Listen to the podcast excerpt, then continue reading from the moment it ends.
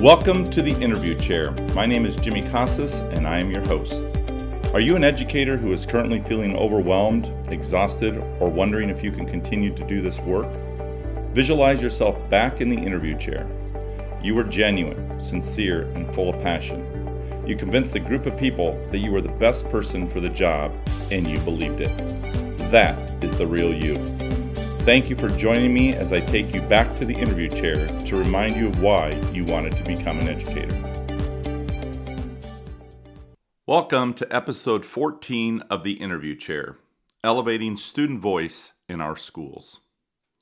Do you recall sitting in the interview chair and being asked a question about the importance of giving all students a voice? Interesting, isn't it? We begin our careers with the best of intentions, and for whatever reason, as time passes, we slowly begin to leave them out of the equation. Most building and district leaders recognize the importance of allowing staff to have a voice in decisions that impact the overall culture of a school or district.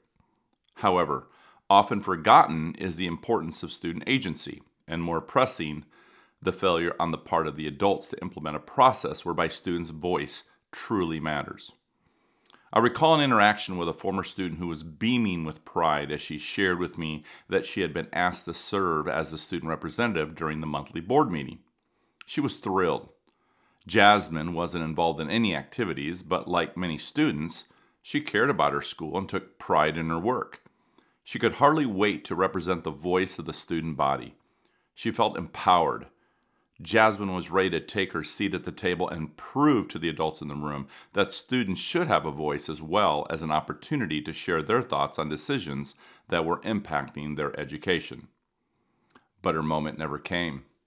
The night came and went, and Jasmine was never given a chance to speak. One thing was clear she did have a seat at the table, but unfortunately, she was not given a voice at the table. In schools across the country, you will find educators who recognize the importance of valuing student input and the benefits that come with it, especially as it pertains to school culture. Students are inherently the most important people entering our schools each day, yet, when we talk to students, they often feel powerless, believing that adults still drive most of the decisions, their voices falling on deaf ears. Of course, there are exceptions. I've witnessed many teachers, principals, and schools that have worked diligently to make students feel their voices are valued. I have seen students working as receptionists in the main office answering phones. I've observed students working as assistants in attendance offices, activity offices, and school libraries. In many schools, students still read the daily announcements. In one school I visited, student greeters met me at the main entrance and gave me a tour of the school, beaming with pride upon showing me all of their artwork and other student works. Another school invited me to be part of their student run television show, and recently I was even a guest on a student run podcast. However, we need to continue to be diligent and listen to student ideas about how to raise the standard for student voice and participation in every school on every campus. One of my favorite poems about keeping a students first mindset goes like this Students are the most important people entering our facilities. Students are not an interruption of our work, they are the purpose of it. We are not doing them a favor by serving them, they are entitled to our service. Students are not cold statistics, they are human beings with feelings and emotions like our own. Students are people who bring us their wants, and it is our job to handle them as expeditiously as possible. Take care of the student. That's why we are here. My hope is that we will commit to being intentional about putting processes into place to elevate the voices of all students, not just some students.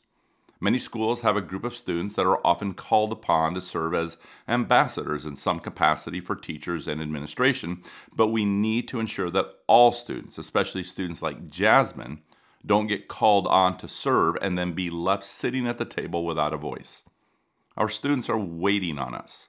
Our culture is depending on it. Picture the following scenario I'm visiting your school and we walk into a classroom. I ask you, how would you describe the climate and culture of your classroom?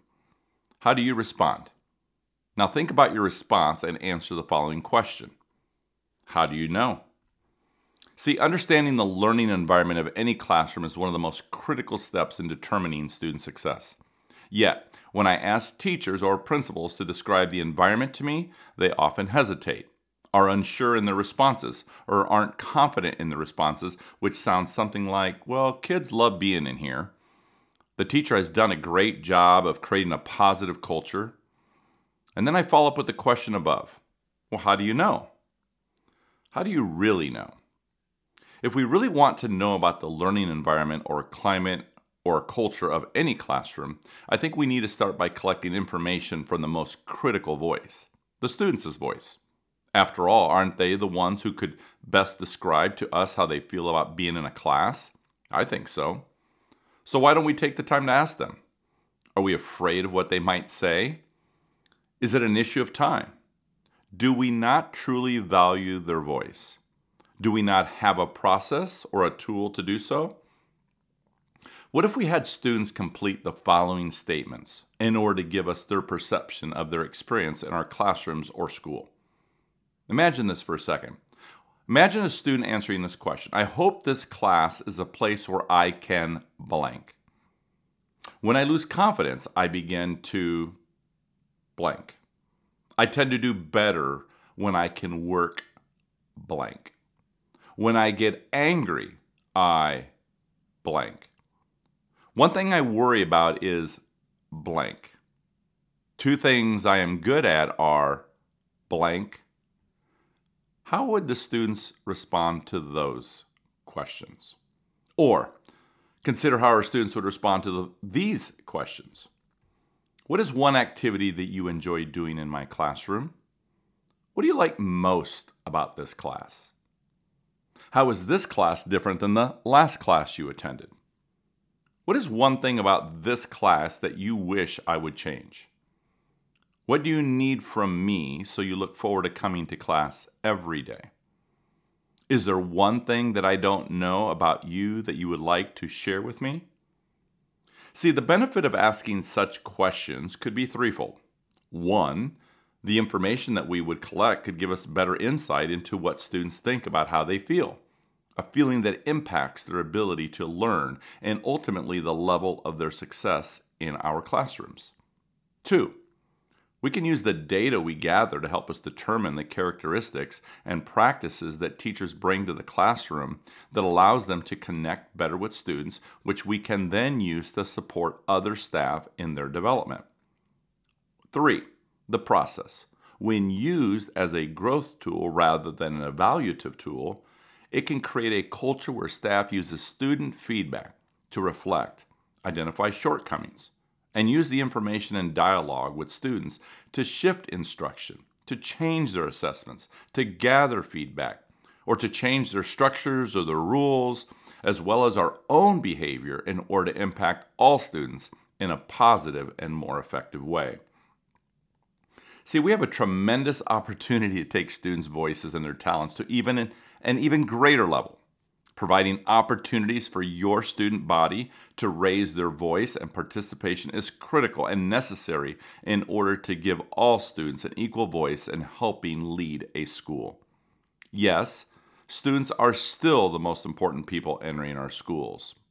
We just need to continue to remind ourselves that we need to put practices into place that value their talents, their voices, their ideas, their enthusiasm, and most importantly, their dreams if we hope to cultivate a culture of excellence where all students and staff walk into school every day ready to lead and change the world.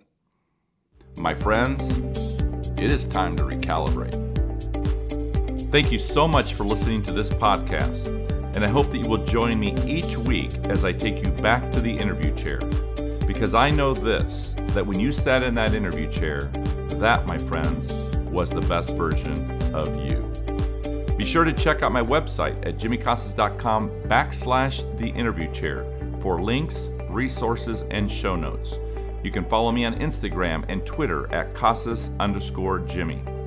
If you enjoyed today's show from the interview chair, subscribe to Spotify, Apple Podcasts, or anywhere you listen to your favorite podcast to ensure you never miss an episode.